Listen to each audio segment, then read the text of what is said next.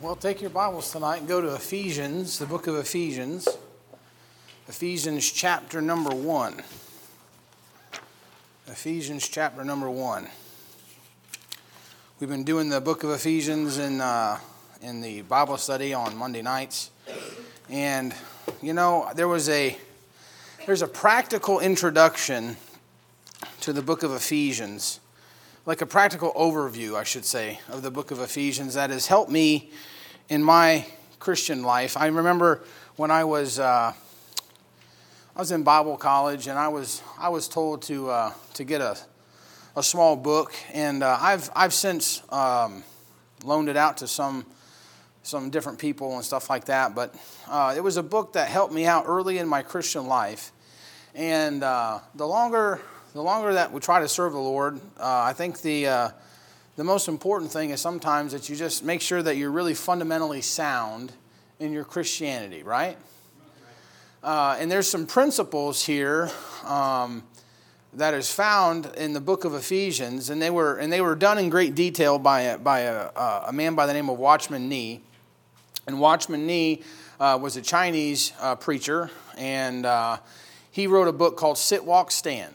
And um, uh, some of you have heard of that book before, some of you have not. But either way, I want to. I just want to kind of go through a couple things here tonight. I won't try to redo his work. I'll just try to make it more practical and put my own little spin on it. But either way, I think that it's a real help and a blessing. Um, I know it was to me, and hopefully it'll be to you here tonight, and it'll also set up for you know the Monday night Bible studies and that kind of thing. So go to your uh, go to Ephesians. We'll go to chapter two to start off with. How about that? Chapter two. And uh, let's start in verse number, let's see here, four. But God, who is rich in mercy, for his great love wherewith he loved us, even when we were dead in trespass, excuse me, even though we were dead in sins, hath quickened us together with Christ. By grace are ye saved, and hath raised us up together and made us sit together in heavenly places in Christ Jesus Heavenly Father, again, we want to thank you so much for being good to us. Thank you, Father, for all that have come out here tonight. I pray, Lord, that the things that are brought out tonight from the Bible would be a help to all that have come. Father, I pray that you'd get me out of the way, and Father, that you'd calm me and help me, Lord, to say exactly what it is you want to uh, say tonight. And Father, I ask, Lord, that uh, your word, Lord, would just go forth uh, in a way that's understandable, in a way that's helpful, in a way that's memorable in the sense of it won't leave us the truth that is brought out wouldn't leave us so soon, but it would find a dwelling place in our hearts and do something for us, God. I know it's helped me, and so I pray, Lord, that it would help these that are here. Though it may be basic, I pray, Lord, that it would be good.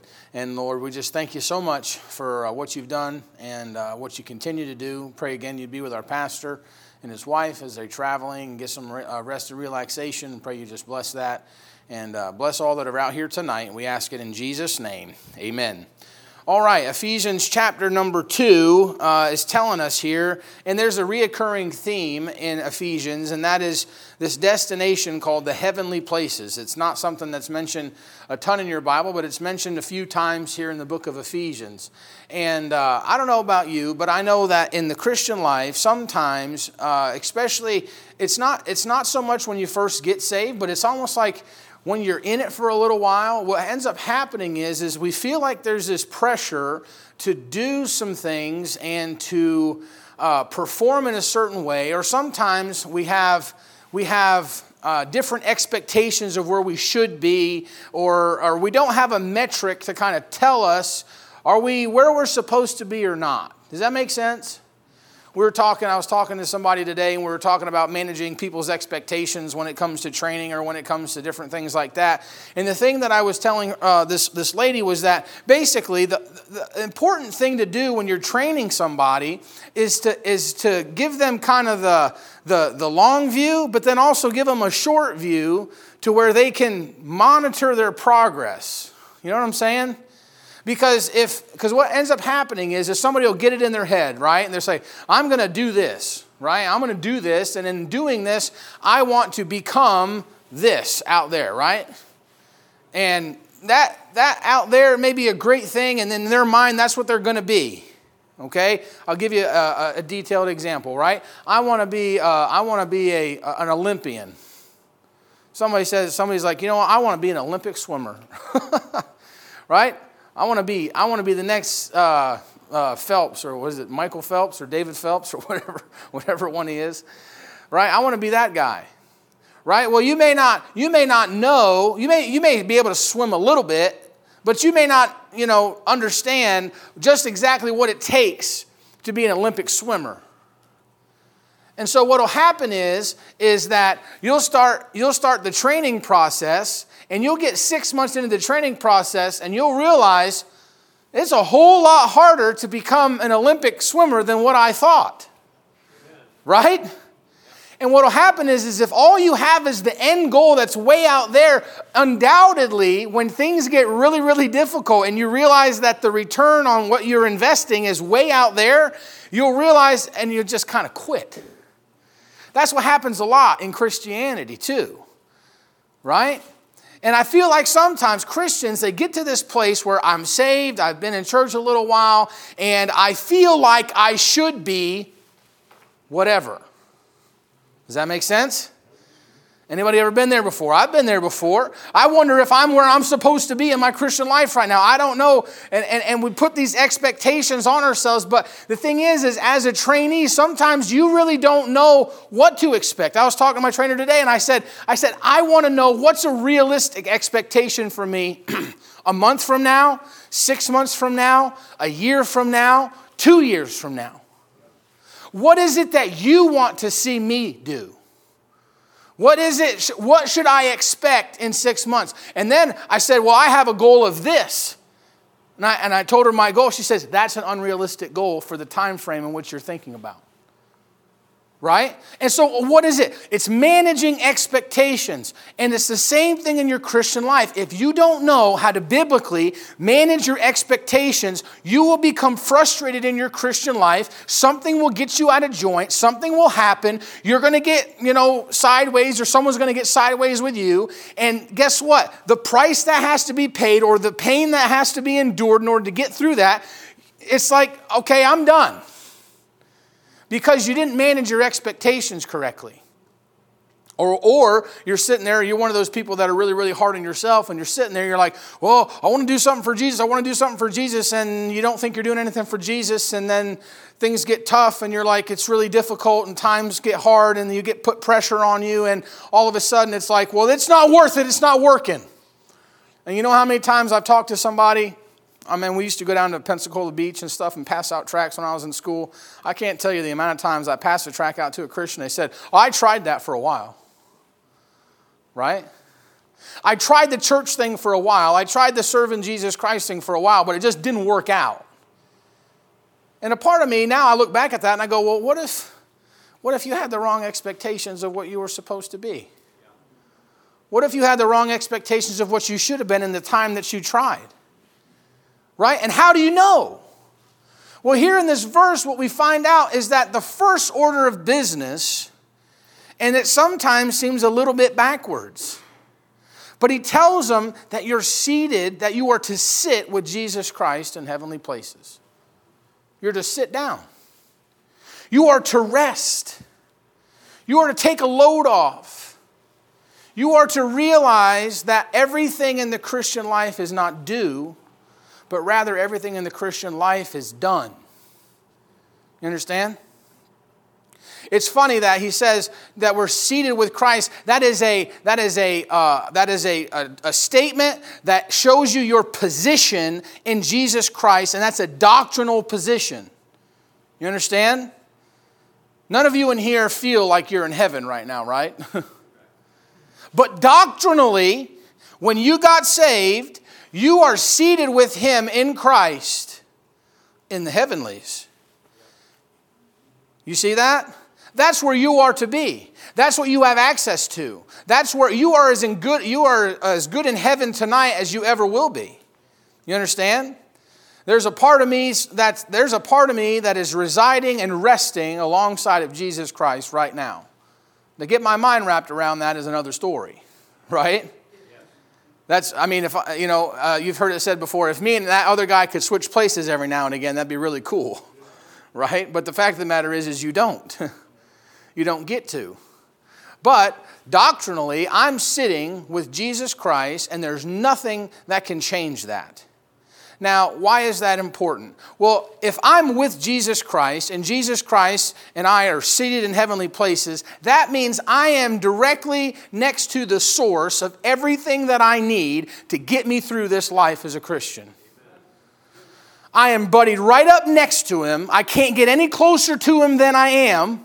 I can't get any more access to him than what I have right? I can't i can't there's nothing that i can do to to to better my relationship with, with him in the sense of i'm with him right now right? And and not just so in heaven but i know doctrinally i have him in inside of me. I have the spirit residing inside of me. I'm bone of his bone. I'm flesh of his flesh. I couldn't get out of him if i wanted to. Listen i am so close to jesus christ right now and so that means that I should be resting in the one that gives me everything that I need. He is the source of everything that I need to get me through the Christian life. Okay, so your position, this is a, this is a position of peace. It's a position of peace. So oftentimes, uh, we, we, uh, we get flustered and we get frustrated and we get bent out of shape and everything else. And it's like why is why is that exactly? If jesus christ could walk on the water and say peace be still and pull jesus or pull peter up out of the, uh, the, the, the waves that were crashing around him then if that's the same jesus i'm seated right next to that guy. What have i to worry about?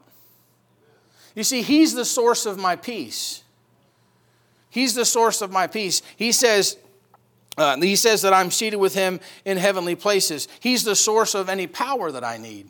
Look at Ephesians chapter 1.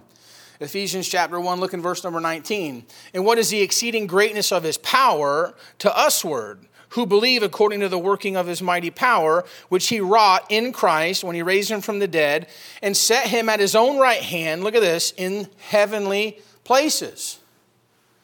He hits it again. So, all the power that, that resides in Jesus Christ, I have access to that power. Do you understand why it's so important to learn to sit first? Because if you don't learn how to sit, you know what you'll think?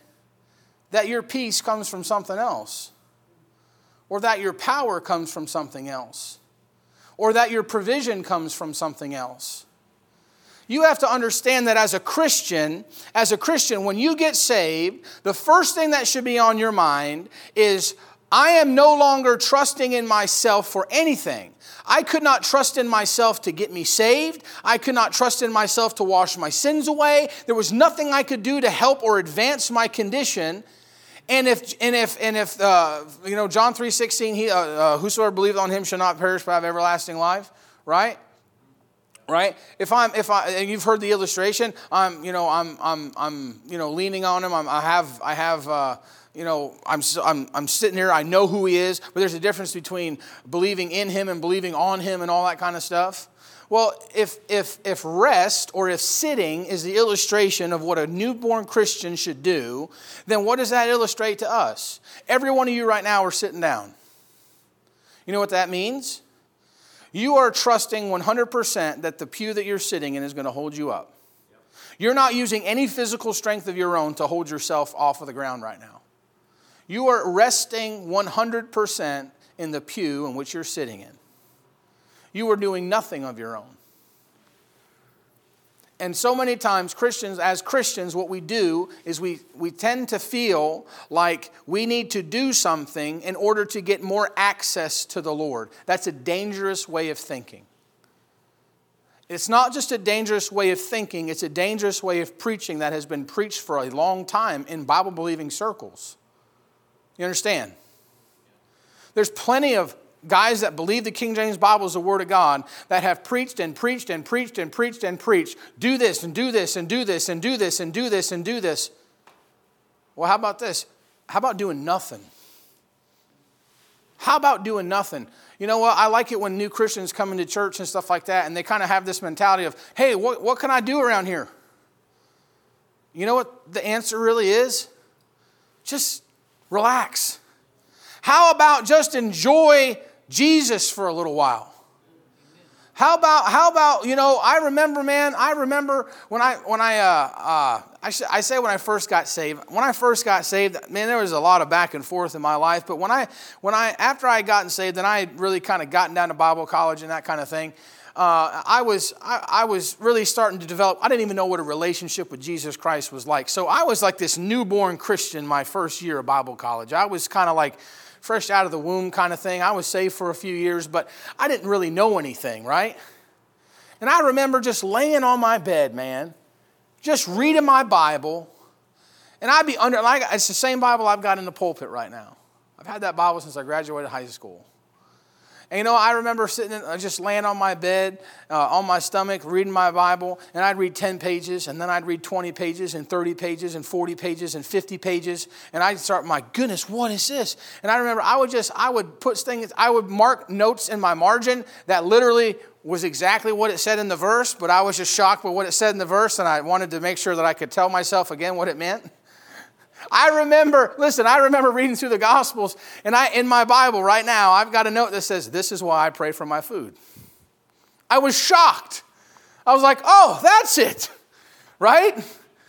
And, uh, you know, I just, it's just weird stuff, you know? And it's like, uh, oh, well, you just have to trust the Lord. And it's like, that. those are my marginal notes. And I had to, you know, it kind I wish I would have known before had to put notes in my Bible because now I have to work around all those notes to put my other notes in.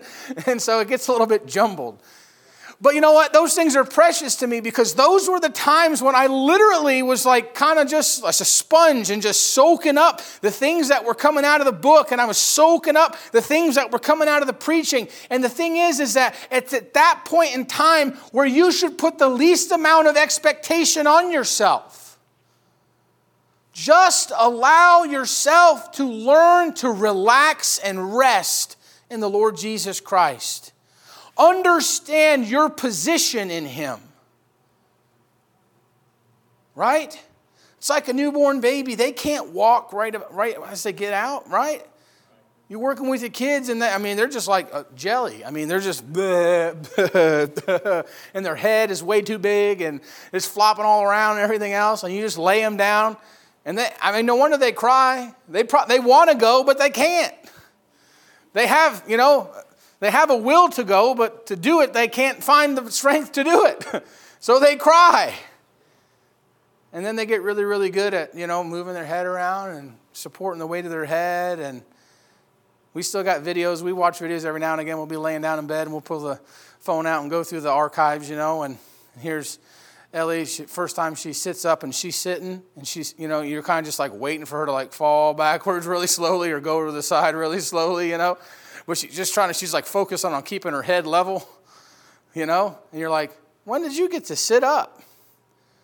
You know? And then they're laying down and, and they're, and they're trying to roll over and they're kicking their legs and they're squirming their arms and they're finally all of a sudden they just, they roll over for the first time and it's a big deal. You know what babies get good at right away? just laying there. Right? What is the first thing they do when a baby comes out? Spank it. This guy, you're a hardcore man. Just whoop it before it even gets in there, man. No. you place that baby on its mother's chest and you just let it sit there. Because there's a connection that takes place with that baby and that mother from the minute they're born and they start and they start developing a relationship one with another and that's the relationship where they know they go to her for sustenance. They know that they go to her for strength. They know what, that they know that she's there to comfort them. It's the mom it's the mom it's the mom. Well it's no different with you and i. We need to learn how to rest and enjoy being saved. You understand? Sometimes i fear that our world and our churches move too fast and we lose sight of the peace and the joy and the happiness that just comes from getting a chance to get close to Jesus Christ. I don't want my life to get that fast, right? I just don't. I, I, I'd like to be able to, you know, have a little bit of that at all times. It's the, it's the difference between Mary and Martha, right? Here's Mary, and what's she doing? She's just sitting. At the feet of Jesus. Right where she should be, getting what she's supposed to be getting. And it's those moments of sitting that start to work the strength to even start thinking about walking. You understand? Those moments where you can't walk and all you can do is sit and rest are so important to the development of that child. There's no way to, to speed that up, nor should you try. You should let them develop at their pace, right? That child needs to be able to lay down and take naps, and, and uh, you shouldn't have an expectation on that child to do the dishes at, you know, two, three months old. Right? You know what that baby should be doing? Sleeping and eating. That's what that baby should be doing. Sleeping and eating. You say, what should some of you be doing? Sleeping and eating in the Lord Jesus Christ. That's the first thing that should come to your mind. Not just that, but let's go to Ephesians chapter 2. Look in verse uh, number 10. Ephesians chapter 2, look in verse 10. For we are his workmanship. Amen. He made us. We are created in Christ Jesus, look at this, unto good works. Said every preacher that wants to preach how to get you to do more work, work, work, work, work. They all quote it. We're created in Christ Jesus unto good works. Right? But what did he say before that? That we're seated with him in heavenly places.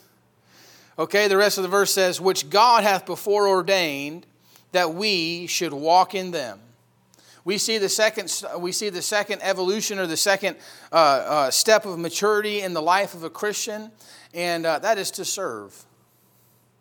That is to serve. That is, okay, uh, uh, we use the word interchangeably here. I say, I say serve for the sake of three S's because I like to alliterate stuff. But the, the, the biblical word in Ephesians is to walk, to walk in them.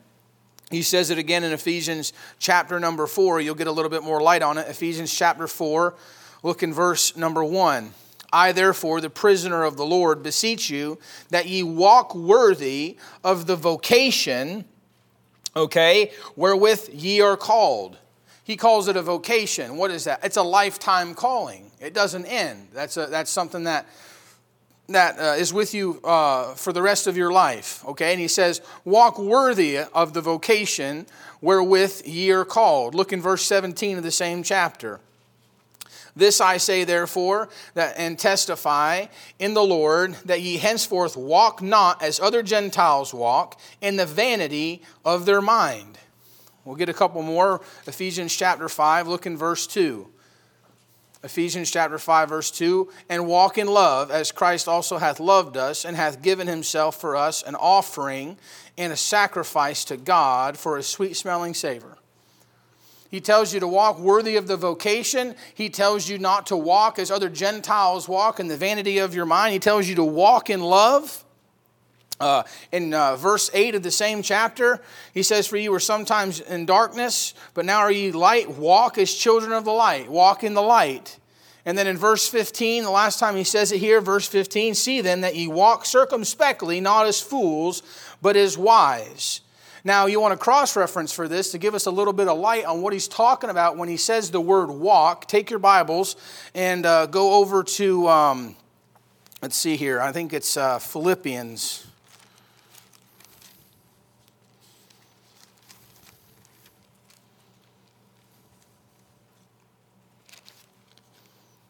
Let's see here.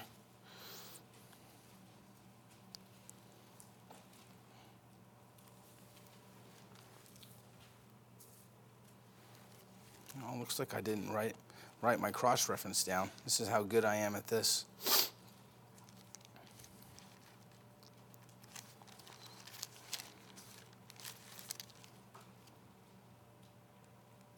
Oh, never mind. It's Colossians. That's what it is. Colossians. I did write it down. Colossians chapter 4. Excuse me.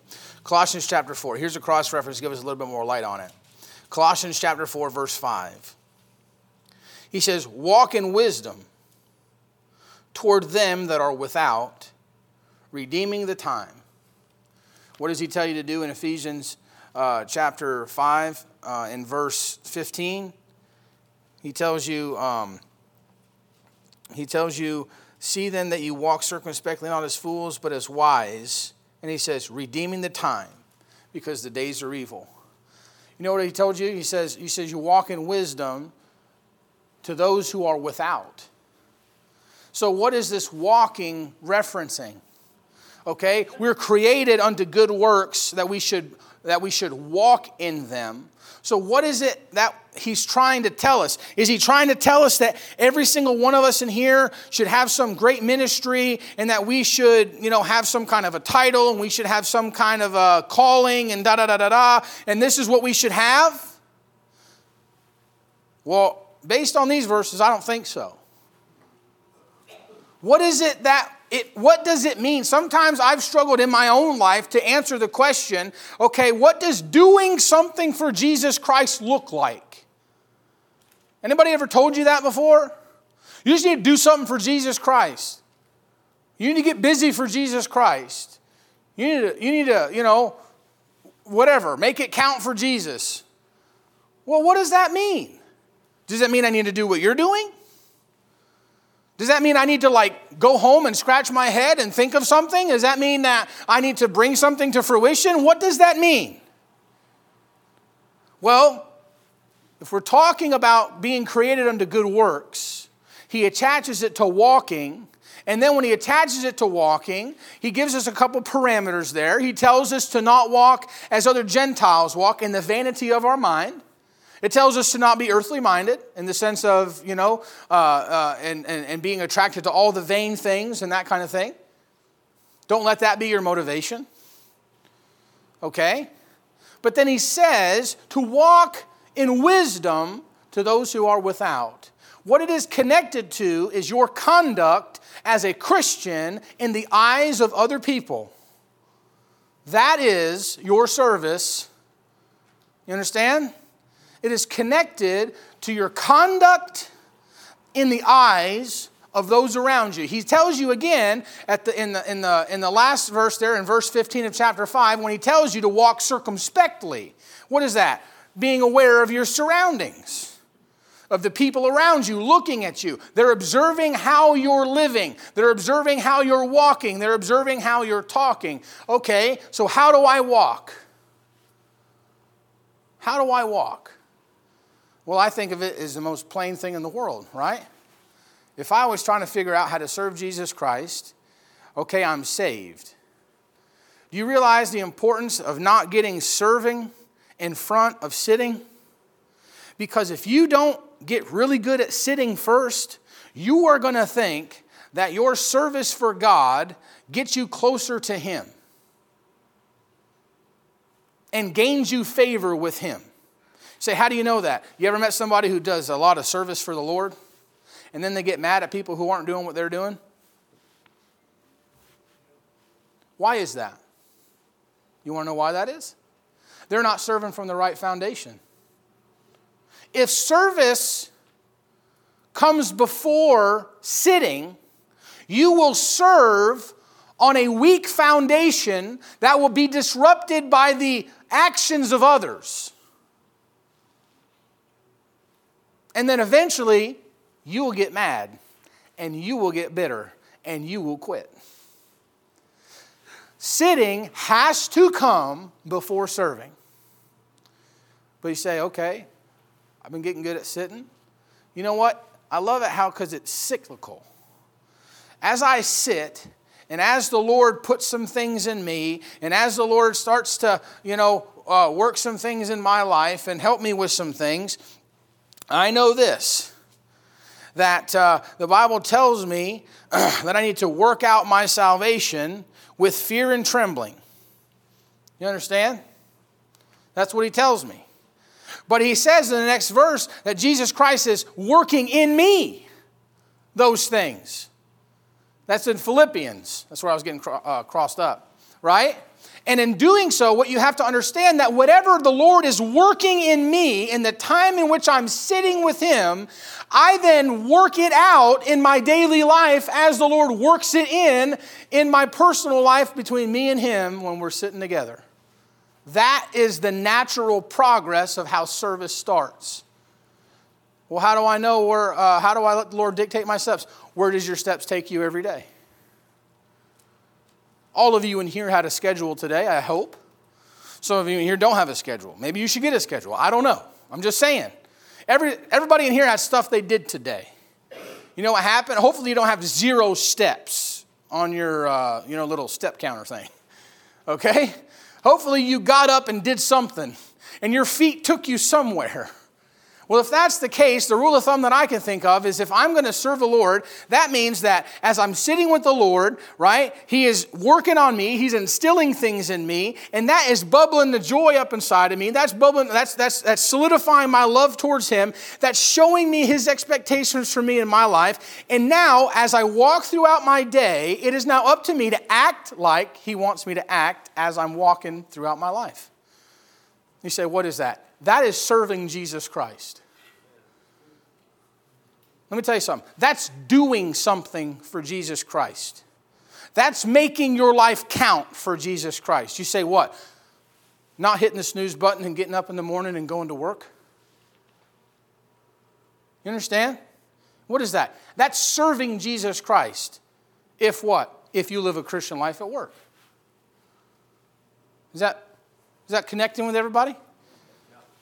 Listen, mom, you get up in the morning and, and the kids are going, and you got to get the kids here and you got to get the kids there, and, and uh, you know, or you got stuff to do and you got grocery shopping to do, and you got to clean the house, and you got your little to do list that you're working on. You say, What is that? That's you serving God. That's you serving, that's you doing something for Jesus Christ as you walk throughout your day. That's what that is. So many times I feel like we get it jumbled in our, in our minds that doing something for the Lord Jesus Christ means that I am like going out of my way and doing something special for Him that's out of my norm. That's not the case.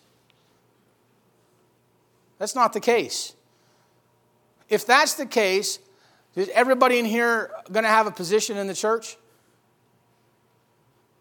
I've been in churches that have that mentality. Those are some of the most miserable people that sit in pews, are people that think they have to have titles in order to serve God. But guess what? That mentality is fostered by an attitude of, you got to serve them, you got to serve them, you got to serve them, you got to serve them.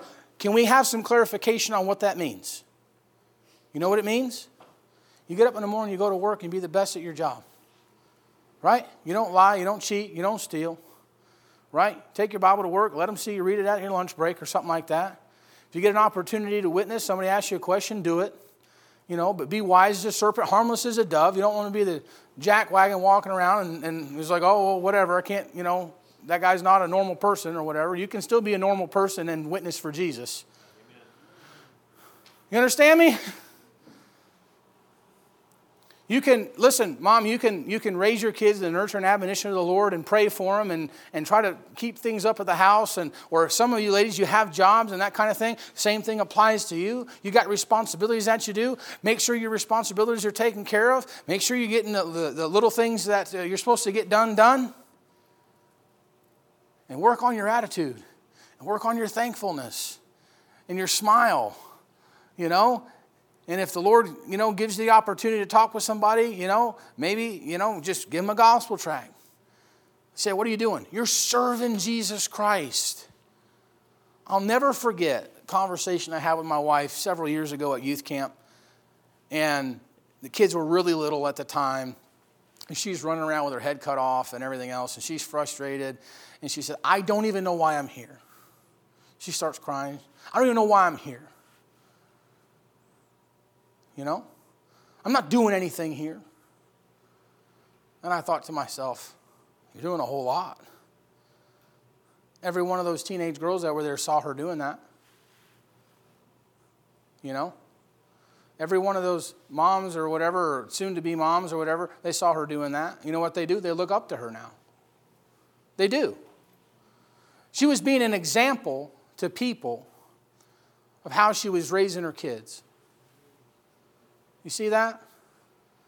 Mom, take that. Take that one to take that one to heart. You say, what is that? She was serving Jesus Christ right in the middle. She didn't think she was at the time. You know what? We just got done camp this year. There was a one of our counselors from another church, uh, good friends of ours, and um, his, they were getting ready to go. I was shaking his hand and shaking her hand and thank, thanking them for coming and everything. And, you know, she's like, Yeah, I didn't really do much. I was just corralling these kids around all week. And I remember that. And I said, No, sis. I said, You're an example to every one of the girls that you brought down here from your church. And they see you and they see your kids and they see how your kids are acting, they see your demeanor with them, and they see the sacrifices that you're making, and they're not getting a, they're getting a, a an actual view of what motherhood should look like. You're not trying to be a teenager anymore. You're not trying to, you know, uh, be all the teens' best friend. You're being a mom and you're being an example. And I said, Jesus Christ is all over that. And she started to cry. And her husband was there and he put his arm around her.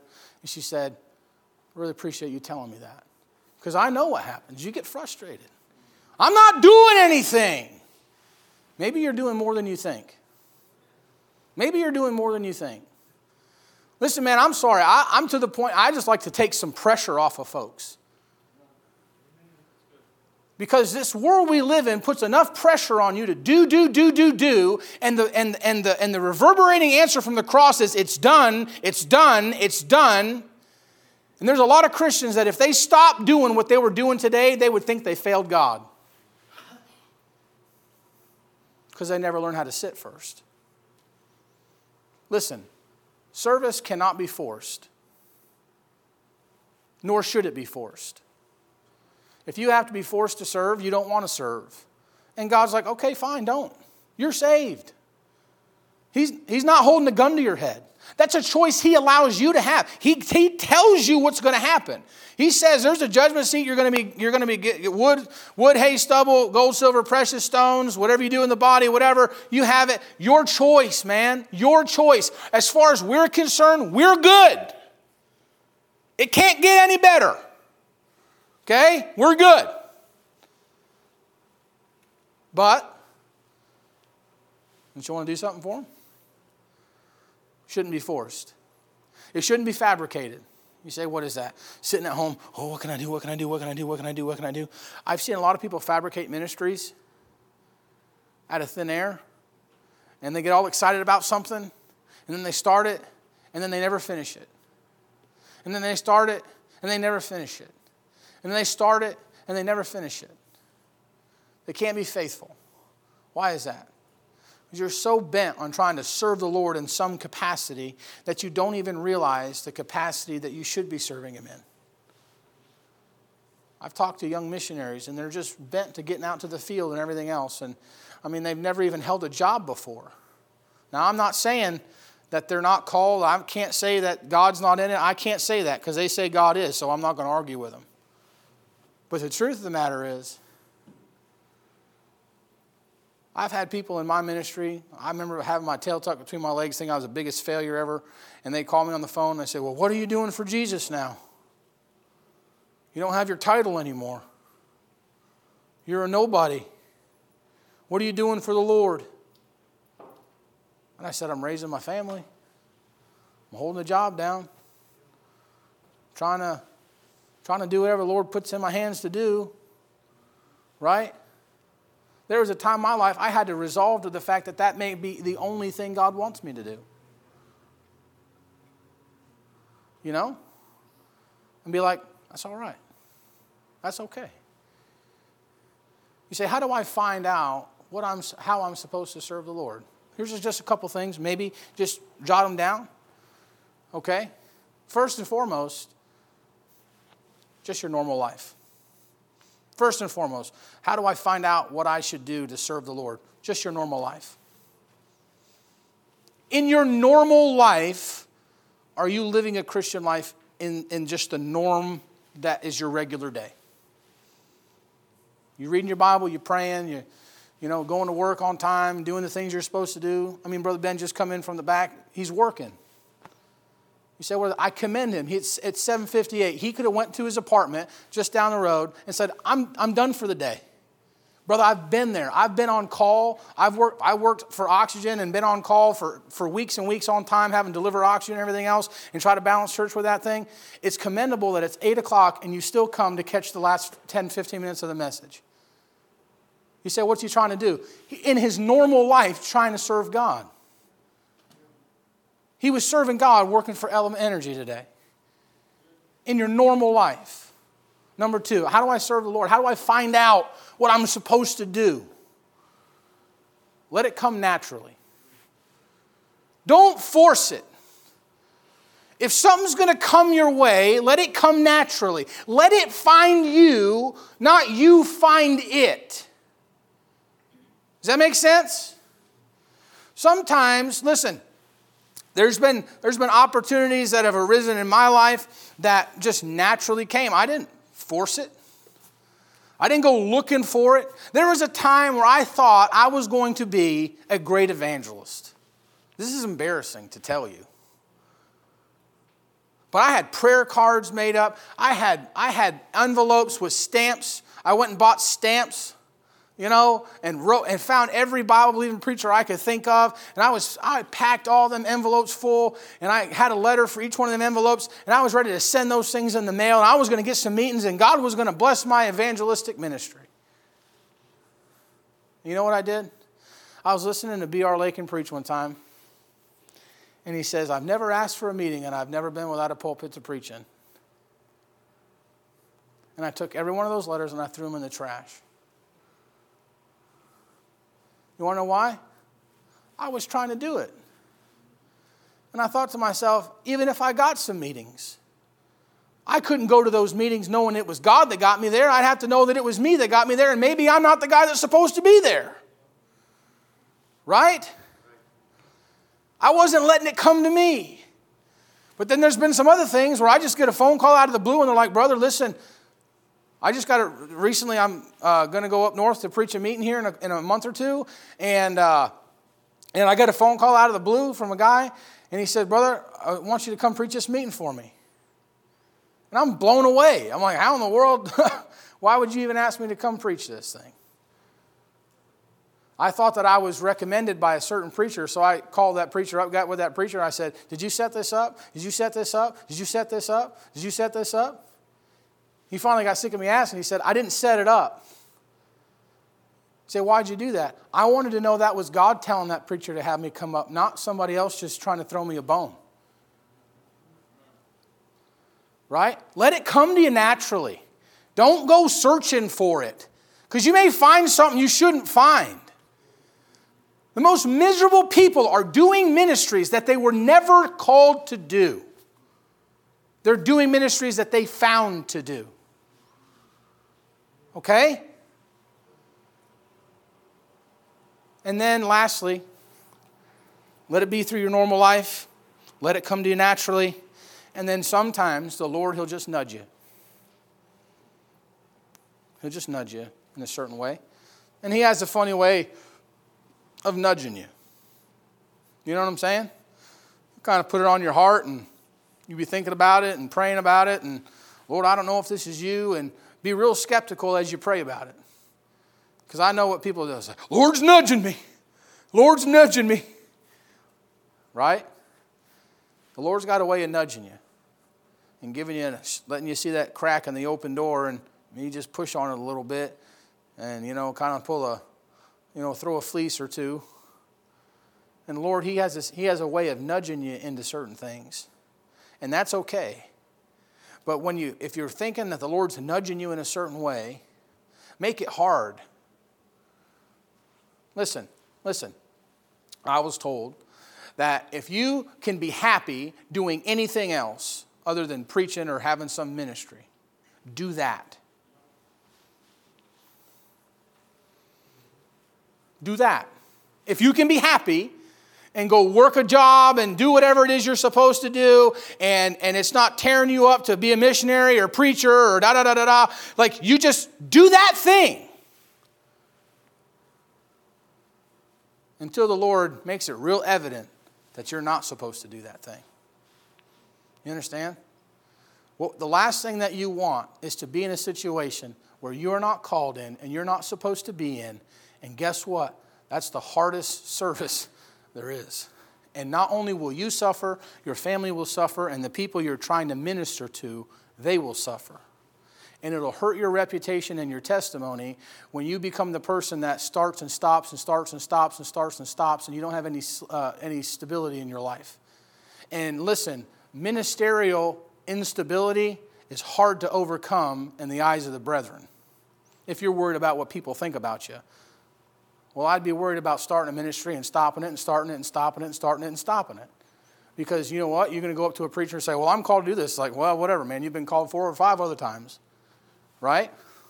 You know, I'll just give you this and we'll go, we'll be done. The last one is stand.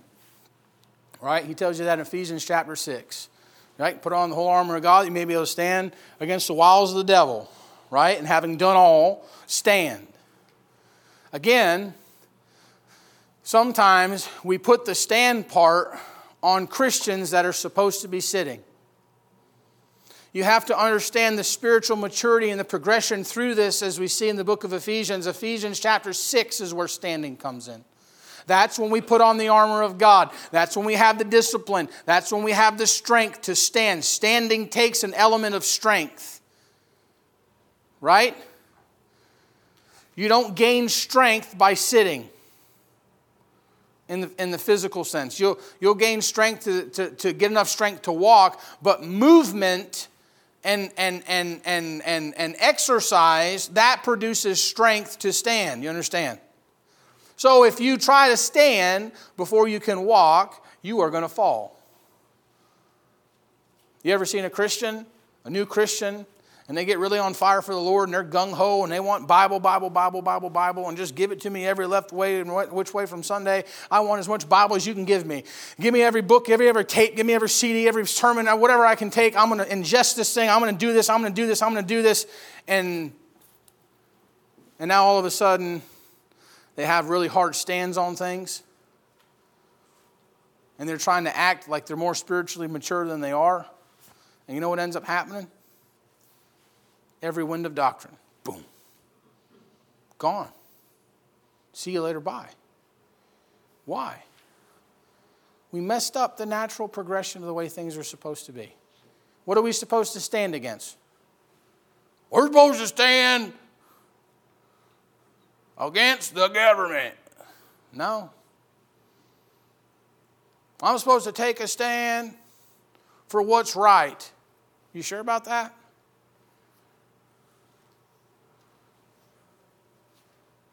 When the Bible tells you to suffer yourself to be defrauded?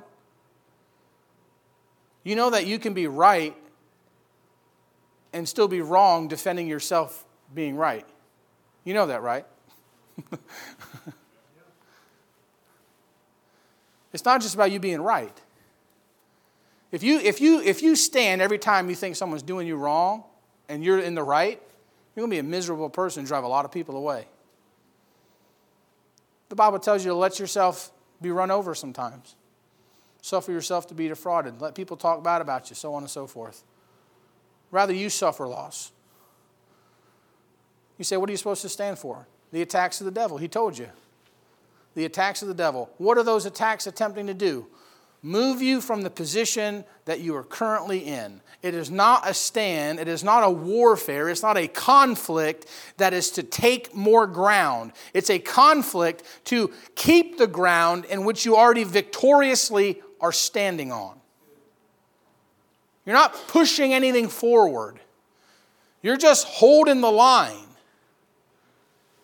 And there's going to be things in your life that come up and storms that come up, and there's going to be, there's going to be adversaries that come up. The world, the flesh, and the devil is going to blow its gusts and gales against you, and the fiery darts are going to fly. You say, What are they trying to do? Quit, make you stop walking and make you stop sitting. They want to move you from the position you're supposed to be in. They want to get you to turn tail and run and go back Standing takes an element of strength, and standing is something that you need to learn to do in time as you walk more. And things will come up in your life, and you say, How do they come up? It may not be, oh, it's like this is just a, this is just, you know, the devil, right? You, you may not even know it. It may just be life. It may just be a situation in your life, and all of a sudden there's a voice that comes and says, why is this happening to you? Look at all you've sacrificed. Look at all you've done. And this is how he treats you. You say, what is that? That's the devil capitalizing on a situation that would have happened because it's just life happens, folks. Not every bad thing that happens in your life is the devil. But sometimes the thoughts that are generated in your head come from the devil. Right? Well, how come this is happening to me? And how come this is going on? And I just can't take anymore. And oh, here's another thing that's happened. And it's just like the stream of bad news. It just keeps coming and keeps coming and keeps coming. And I just, and the devil says, Why is this happening to you? What's this going on? And, and don't you think that, you know, if God really cared about you, this wouldn't happen? And oh my goodness. And all of a sudden you start getting bitter and you start getting angry and you start looking at your circumstances and your situations. And you know what ends up happening? You move from your position. And now your walk is wrong. And now you're not sitting anymore and you're not getting that fellowship, and, you're, and you've now been removed from the source of your power and your strength and your peace and your provision. And now you're in no man's land. And now you're really setting yourself up for a problem. Right? And you say, well, what do you do if you have a Christian that's uh, not strong enough to stand yet? That's where, you, that's where we come in as a body of believers. You help one another. You look out for the weaker brethren. That's why he tells us so much to walk circumspectly, mindful of our weaker brethren, that we wouldn't do anything, set a stumbling block in front of them, because we know that they're prone to falling, even though you ever seen a kid walk and, and, and stuff like that? They're, and they're just like, and you're just, they're a ticking time bomb before they fall. They're not even good at standing yet, man, and they're, they're running. They don't have the power in their legs to be able to steady themselves and just stand back up from being in movement. You know, that takes a special kind of strength and it takes a special kind of agility to run and then stop and have the strength to then stand in a position. That takes strength, that takes lateral movement, that takes a bunch of different mechanics for you to be able to do that. And some Christians, they don't have it yet. And you know what you got to do? You got to be there to help them. I'll give you this illustration, we'll take prayer requests. This process is, is, is outlined in the Bible. Here's Moses, right? He's 40 years in the desert, burning bush, by himself, just figuring stuff out. Here's Paul, right? Saved, three years, three and a half years, just him and the Lord, communion back and forth. That's where he saw his revelations. That's where he got. all, That's where he got all of his stuff that he was started to preach. Moses no different. He goes up in the wilderness, he, he gets uh, the word from the Lord, and then he goes back to Egypt. And he starts walking, he starts doing his thing, and, and in the process of time, you know what happens? There's this rod that gets placed in Moses' hand. And he's just doing whatever comes to him, right? Lord said, Hey, go, go, in, front of, go in front of Pharaoh. It's like, okay, you know. Well, tell them, you know, you're going to, you know, turn the water to blood and uh, take that rod in your hand and wave it around in the sky, and all of a sudden the water turns to blood. Right? And then he says, Well, why don't we go ahead and, uh, you know, get some frogs, you know? And what happens? Waves that rod, frogs come out. Takes the dust, takes that rod, lice he takes it and waves it in the sky, and hail comes down. Takes that rod, waves it around. Locusts come. Say, what's he doing? He's just walking. He's learning how to use the rod that God gives him in his hand to use. You say, what do you, how do you serve the Lord? Whatever's in your hand right now. Back there in Exodus chapter 4, you know what the Lord tells Moses? He says, That rod in your hand there, just use it. Right?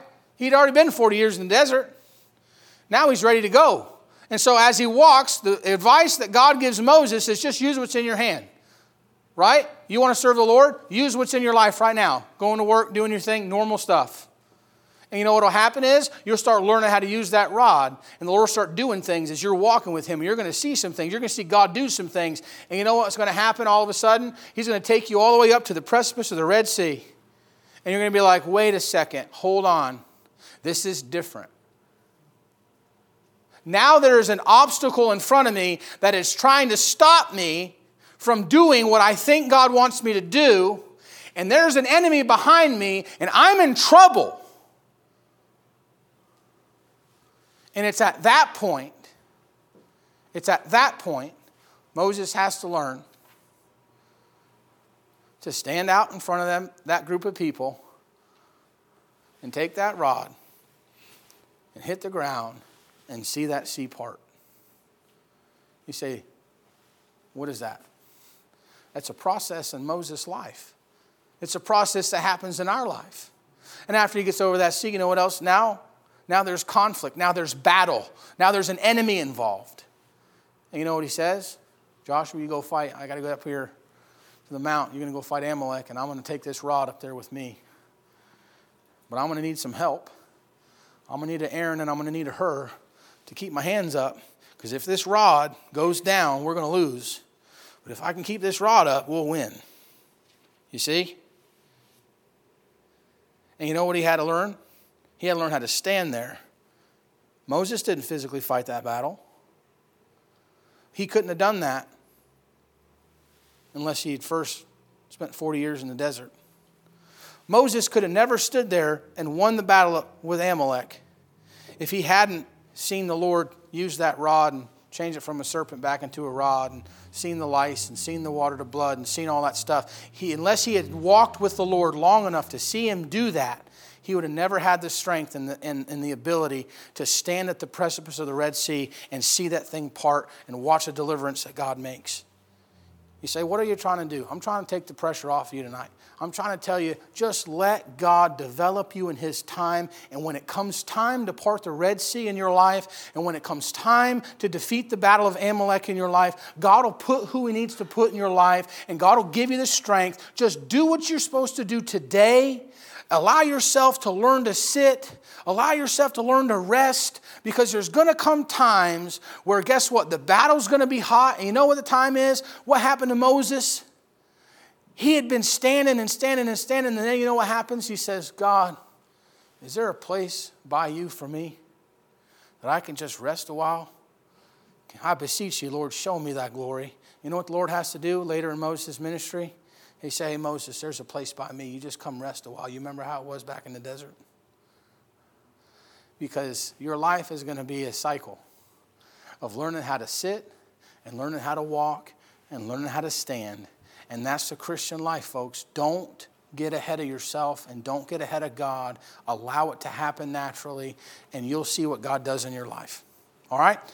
Lord, thank you for tonight. Real simple stuff. I pray that it was a blessing and a help.